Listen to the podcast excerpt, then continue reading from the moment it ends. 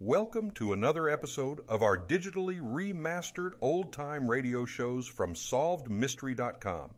Visit our website for complete collections of your favorite old time radio series. Remember to follow us so you won't miss new releases from SolvedMystery.com. This is John Daly in Rouen, France. The procession which is to take Joan of Arc, the Maid of Orleans, to the stake on this morning of May 30th, 1431, is behind schedule. We had expected that it would be here at the Rouen prison castle in which Joan of Arc is chained in a dungeon, but when we went on the air, we expected it, but evidently something has happened to cause a delay, and the procession is still nowhere in sight. The sentence of the French ecclesiastical court, which condemned her for heresy, is about to be carried out. And unless this 19 year old farm girl, called by some a saint and by some a witch, admits to having served the devil, unless she bows to the will of the court and recants, Joan of Arc will die in the flames before this hour is over. This crowd outside the prison castle here keeps looking in the direction from which the procession will come. There are some several hundred men, women, and children here. They're Burgundian French, allies of the English, and hostile to Joan of Arc. May 30th, 1431, Rouen, France. CBS is there. Joan of Arc faces the stake. The Maid of Orleans can renounce her visions and live, or hold to her faith and die. CBS takes you back 517 years to the day in the Middle Ages that changed the course of French history. All things are as they were then, except for one thing. CBS is there. CBS is there, produced and directed by Robert Lewis Shayon, is based on authentic historical fact and quotation. And now, May 30th, 1431. The prison castle at Rouen and John Daly. It's a beautiful spring day, a day hard to reconcile with the grim event that is about to take place if it takes place. The burning of Joan will be at the old market square here in Rouen, a short distance away from this prison. When the procession arrives, the authorities will make one more effort to break Joan's will. They will bring her from her dungeon to the great hall of the castle, and there they will ask her to sign an instrument of abjuration. If Joan of Arc signs, it is not yet known what her fate will be, but at least she will be saved from the stake. And if she refuses to sign, well, then the procession will take her to the old marketplace where the executioner and a huge crowd are already waiting. However, there is still no sign of the procession, and my colleague Quincy Howe has spent the last few days in an exhaustive investigation of the career of this remarkable girl. And for his report, we take you now to Quincy Howe at our Mobile headquarters. Never before in history has one person risen so swiftly from obscurity to fame as Joan of Arc, Maid of Orleans. Of all the amazing feats she is said to have performed, none surpasses this. Joan was born 19 years ago in the little village of Domremy, on the left bank of the river Meuse, just west of the Duchy of Lorraine. Her father is Jacques d'Arc, a simple farmer. From childhood, Joan claimed she saw visions of saints and heard their voices. Then one day, St. Michael appeared to her in the radiant figure of a man poised on wings and bathed in dazzling light. St. Michael told Joan that God had appointed her to drive the English invader from the soil of France. He told her to go and lift the siege of Orleans and put Charles the Dauphin on the French throne. In a remarkable series of adventures, this simple farm girl who could neither read nor write and who dressed like a man reached the Dauphin and persuaded him to make her commander in chief of his armies. Clad in white armor and riding a black charger, she inspired the French soldiers to incredible heroism and won great victories. She drove the English forces and their Burgundian allies from Orleans. She led the Dauphin to Reims, where he was crowned King of France. Then, after she had accomplished her holy mission, the English captured her at Compiègne and handed her over to the French for trial as a sorceress. For months she confounded her learned inquisitors. Always she refused to repudiate her visions. Yesterday the court condemned her, and today she dies, unless she falters when she sees the stake. Men of logic regard Joan's visions as phantoms of her religious imagination. They consider her military success just a barrel of luck. But to thousands of Frenchmen who revere and follow her, she seems indeed a messenger from God. What the future will think is uh, just a moment. Here comes the procession back to John Daly. In a solemn march to the prison castle, the procession is led by a delegation of high churchmen, followed by black-robed Dominican monks chanting a litany. There are also English men at arms on horseback and an empty tumbril. The castle drawbridge is coming down. Perhaps you can hear the rattle of its chains in the background. At the head of the procession, his lordship Pierre Cauchon, the Bishop of Beauvais, and chief judge at Joan of Arc's trial. Beside him, the Earl of Warwick, who in the absence of the Duke of Bedford is the commander-in-chief of the English forces occupying Rouen. The drawbridge is down. The Bishop of Beauvais and the Earl of Warwick have stopped here to talk with the captain of the castle guard. The monks are passing on over the drawbridge into the great hall of the castle, where Joan of Arc will be given her final chance to abjure. I've interviewed both Pierre Cauchon and the Earl of Warwick before during Joan's trial. Pierre Cauchon speaks English, and, sir, here's a question I've not asked you before. Has it ever been officially explained why you were chosen as the chief judge for the trial of the maid? It is a simple fact of church government. Jeanne d'Arc was captured in Compiègne. That is part of my diocese. And so it was my duty to try to save her soul. Your Lordship, it has been rumored that you asked for the privilege of trying Joan of Arc because she'd invaded your diocese and driven you out of it two years ago. I am accustomed to the slander of heretics. I pay them no heed.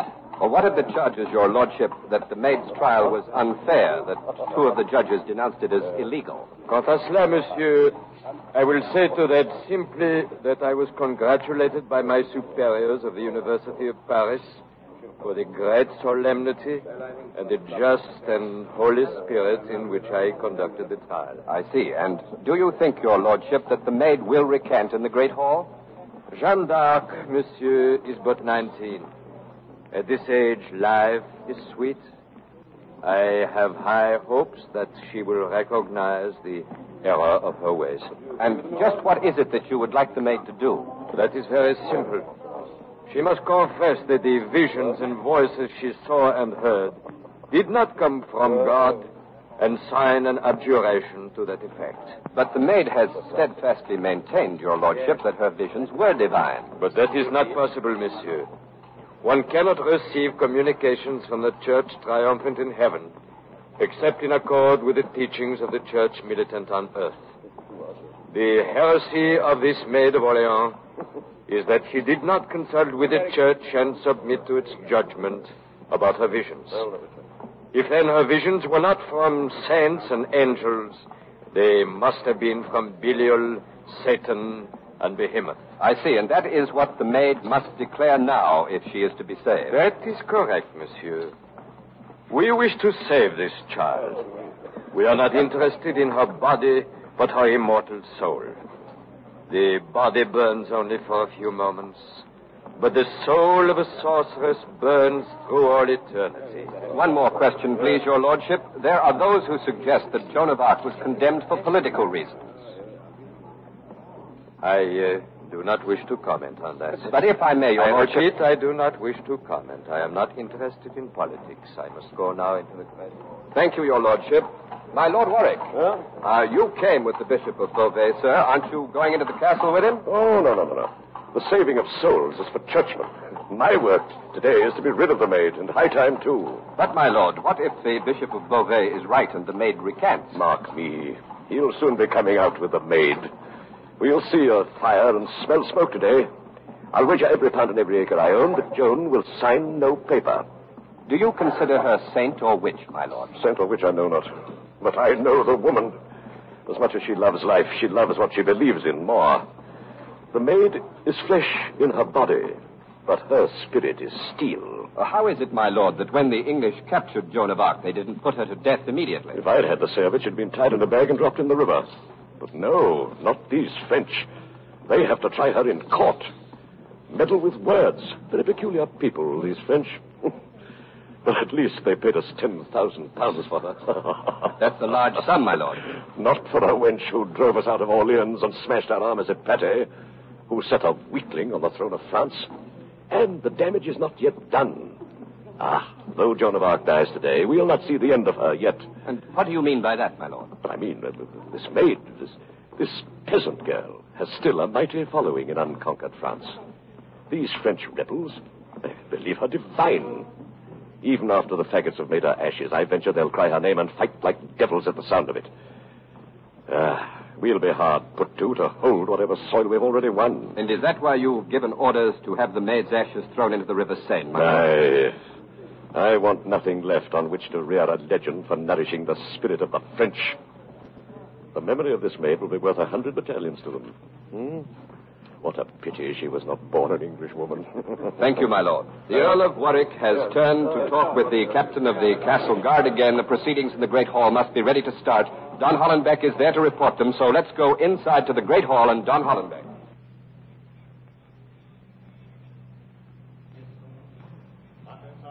Joan of Arc has not been brought from her dungeon yet, but everything appears in readiness.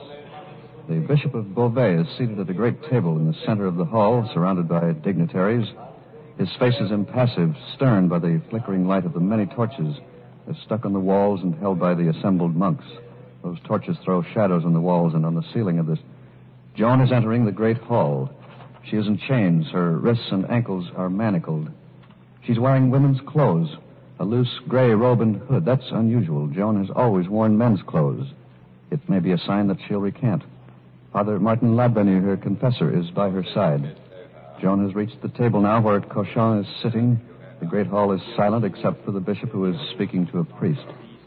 Joan is a sturdy girl. She's not beautiful, but there's a winning quality about her, simple and direct, the strength of conviction and inner certainty. She's pale. She shows the strain of five months of prison and ceaseless questioning at all hours of the day or night. Her face is calm, almost enigmatic. Pierre Cochon speaking. Moi que l'on appelle la pucelle d'Orléans, écoute bien ceci. Maître Héra donnait lecture de l'acte d'abjuration The Bishop of Beauvais has asked Joan to listen to the oath of abjuration, which will be read to her now by Maître Erard, canon of Rouen. communément appelé la pucelle, m'avoue coupable du péché de sédition, du péché de désobéissance, du péché d'orgueil, du péché d'hérésie. Je renonce maintenant à tous ces péchés, les abjure et les abandonne, en foi de quoi je signe de mon nom cet acte d'abjuration.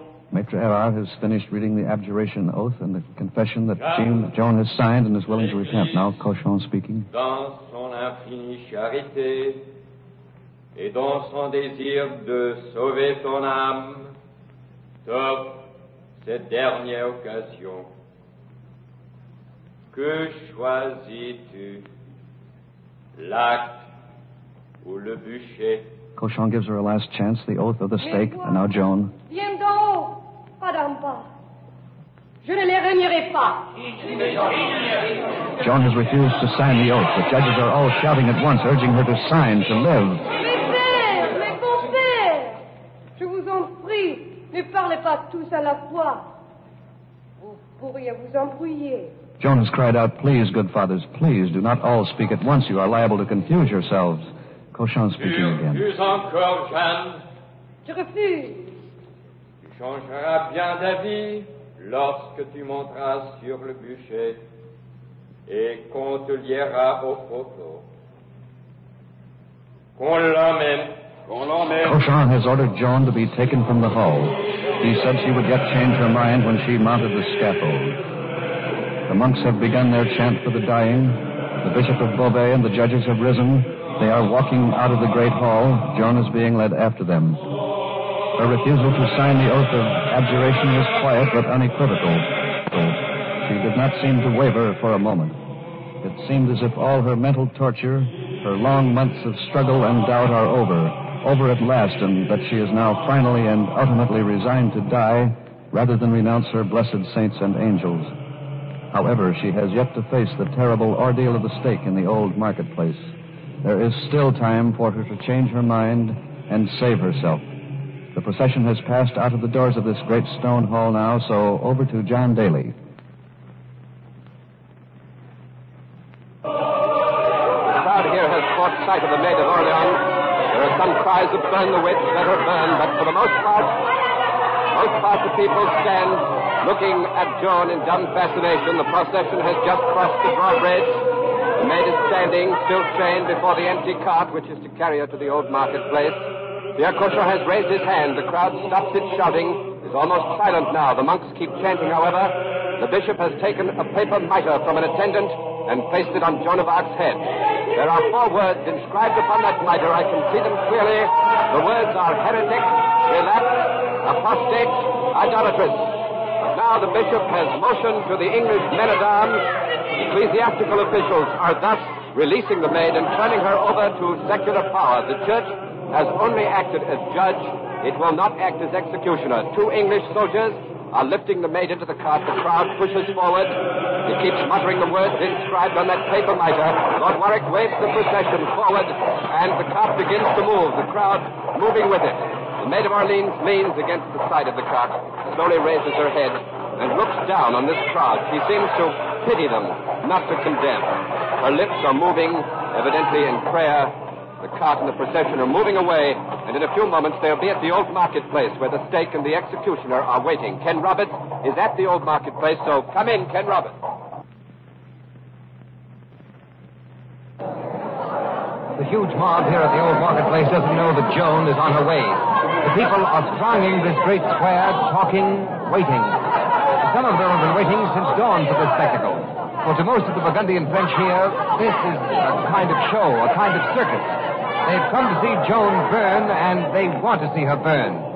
I'm standing at the foot of the scaffold itself. It's really a double scaffold on two levels or platforms, one higher than the other. The executioner and his attendants stand on the lower platform, and the upper one has the stake and the faggots. To the right of this double scaffold, there is another raised platform reserved to the authorities. The space immediately around the scaffold is guarded by English men of arms, keeping the crowd at a distance.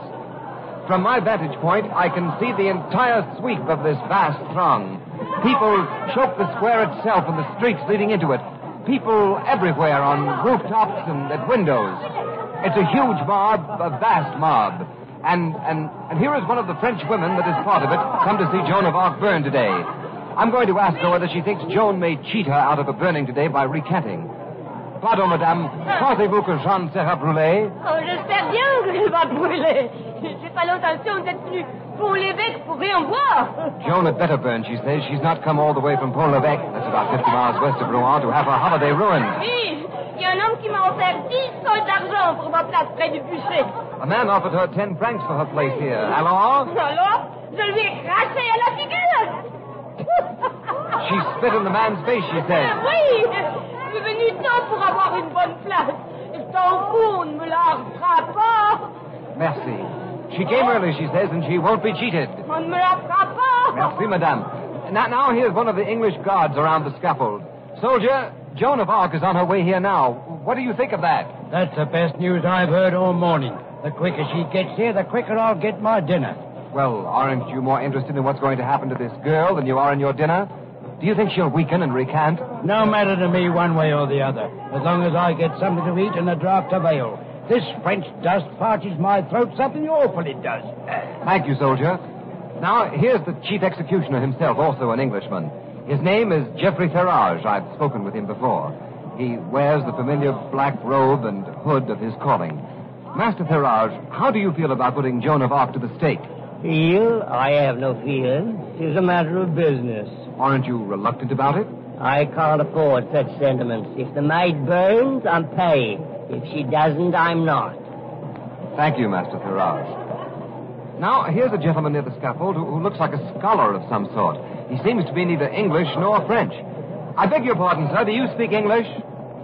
I speak many languages, signore. Would you tell us your name, please? I am Alfredo Firenze.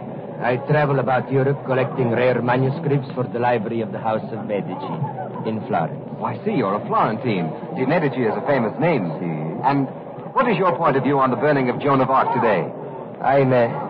As a humane man, I naturally do not want her to go to the stake. But as a man with some regard for the future, I hope she will not flinch from her fiery ordeal. That's a surprising thing to say. Would you explain it, please, signor? Si, con piacere. This 19-year-old peasant girl from Domremy does not herself realize the role she is playing on the stage of history. But the flames that rise from this stake will help light a great new political era for Europe. Political era? I don't quite understand, Signor Firenze. It's generally held that the maid has been condemned for religious reasons. Ah, it is a pity, but people do not always see the truth. One must look for the deeper, the underlying motives. But isn't Joan's crime heresy? See, political heresy, but let us look not at the cover, but at the pages of this book. The church, Signor, is strong. Its power is dominant throughout most of Europe. A very young girl, Jeanne d'Arc, has arisen, unwittingly challenging a very old institution. She has dared to put a new French king on the French throne. She has inspired the French people with a new and dynamic spirit. Ah, see. Jeanne d'Arc is not aware of it, but she has helped to create a new state. The established order, Signor, does not welcome new states, eh, vero? That's an interesting point of view, Signor Firenze, but if that's true, why didn't the English drown the maid as soon as they captured her at Compiègne? An excellent question, Signor, but there is an answer to it. The Maid of Orleans has done great damage, no? See, it can be undone in only one way. She has crowned the French king. There is only one way now to uncrown him, and that is by discrediting him. If Jeanne d'Arc admits that she is a witch, then the French people will say that their new king is the work of the devil, and they will tear him from the throne. Thank you, Signor Firenze. The, the crowd around me is calling out, the witch, the witch is coming. People on the rooftop surrounding the square are waving, pointing in the direction of the high road from the castle. It must be, yes, it's the procession. I can see it now, moving through a lane cleared by the English men-at-arms. Tension is spreading through the crowd. It's tightening around the very scaffold itself. People all around me are muttering as if half afraid of the maid's supernatural powers. It's the witch, the witch is coming. I've seen many crowds before, but I've never seen one as fearful and bloodthirsty as this. The burning of heretics is quite customary these days in Europe. Other women have burned before. But this Burgundian mob seems strangely both afraid and yet eager to hear the crackling of the flames. And here is the procession now. It's entering the square. John Daly has come up with the procession in our mobile unit, and he will go to our booth opposite the scaffold and the cart which is just arriving carrying Joan. In a moment, we'll switch to Daly. The monks, still chanting, are taking their places on the upper platform. The crowd is silent. Let's listen.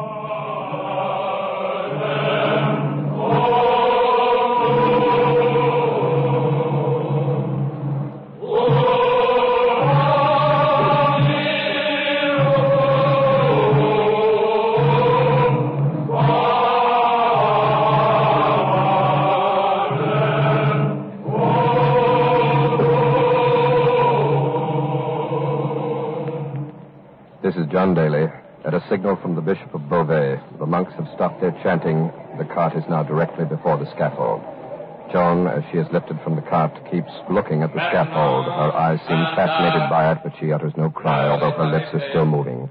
She's still praying. Pierre Cauchon has said something to Joan. I couldn't catch it from here, but whatever it was, Joan has shaken her head fiercely. Lord Warwick has signaled now to the executioner. His assistants have seized Joan. The crowd has suddenly come to life again. This is what they've been waiting for, and they're watching now open-mouthed with anticipation as the executioner's assistants carry the Maid of Orleans up to the scaffold. The Earl of Warwick watches calmly. He just glanced at the Bishop of Beauvais, and Pierre Cauchon looked at him for a moment, his face impassive. Now both men are taking their places with the other dignitaries on the platform. The maid is being chained to the stake by the waist and feet. Her hands are free. She has begun to weep, but her lips move still, evidently in prayer. The crowd is silent again. It seems puzzled by Joan's behavior. The people don't know what to make of her. The Bishop of Beauvais looks down at the maid of Orleans and speaks to her. The Bishop of Beauvais has asked Joan once again to abjure. She doesn't answer. She's trembling, fighting her tears. This is her last chance.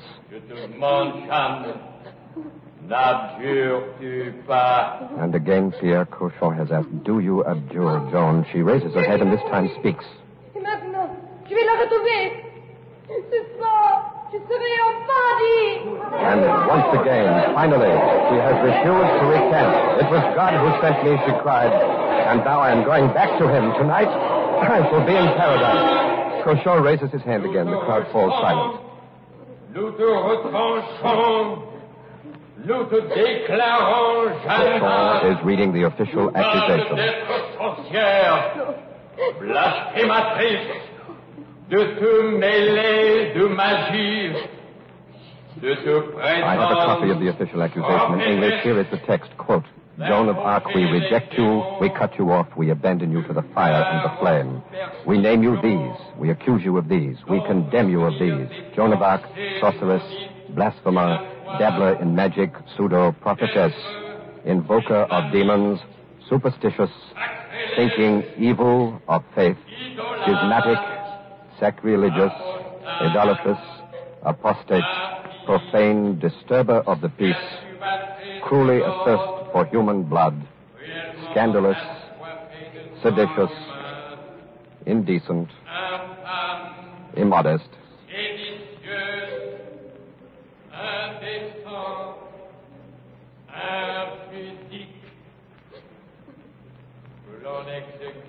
and he concludes, let the sentence for the heretic be carried out. That is the end of the accusation. Cauchon has finished reading, and the executioner bends down now to arrange the faggots. Joan of Arc has cried out, Give me a cross, give me a cross. The crowd is absolutely silent. No one moves, only the executioner calmly proceeds with his work. And again, Joan cries out for a cross. For the love of God, a cross. A murmur sweeps the crowd, and it's an hysterical murmur. The mood of this mass of spectators seems to have suddenly changed. For only a moment ago, they were crying out almost fiendishly, Burn, witch, burn. An English guard has rushed up to the scaffold and handed Joan a cross. It's a rough wooden cross, seems to have been made hastily from two sticks. Joan of Arc grasps it, raises it to her lips, and now hugs it to her breast. Her eyes are raised to heaven. She's no longer weeping. She's ecstatic. And the man has just cried out in terror. The man has just cried out in terror, God help us. We are burning a saint. The crowd has now completely changed. The people are screaming and shouting, Stop, stop, don't, don't let her burn. Many have thrown themselves on the ground, are weeping and praying, and even some of the men who condemned her are weeping and praying. But the executioner has put the flame to his torch, and now he is bending and lighting the faggot. The crowd has reacted in one great convulsive protest, and for a moment they're quiet, and then they begin to shout their fear that they have made a catastrophic mistake. They're overcome with guilt and with horror. Too late have revolted against the bloodlust that brought them here. May 30th, 1431, Rouen, France. Joan of Arc is burned at the stake, but her memory is enshrined in the nation she helped create.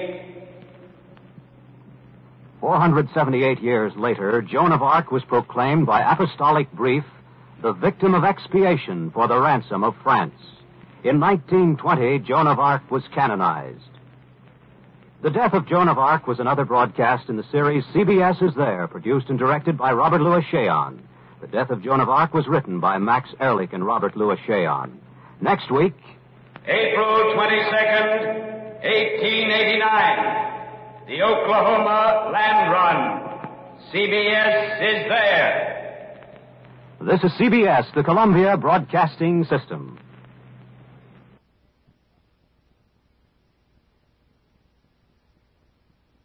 Thank you for joining us and enjoying our digitally remastered old time radio shows from SolvedMystery.com. Please remember to leave us a review and to follow us for frequent releases.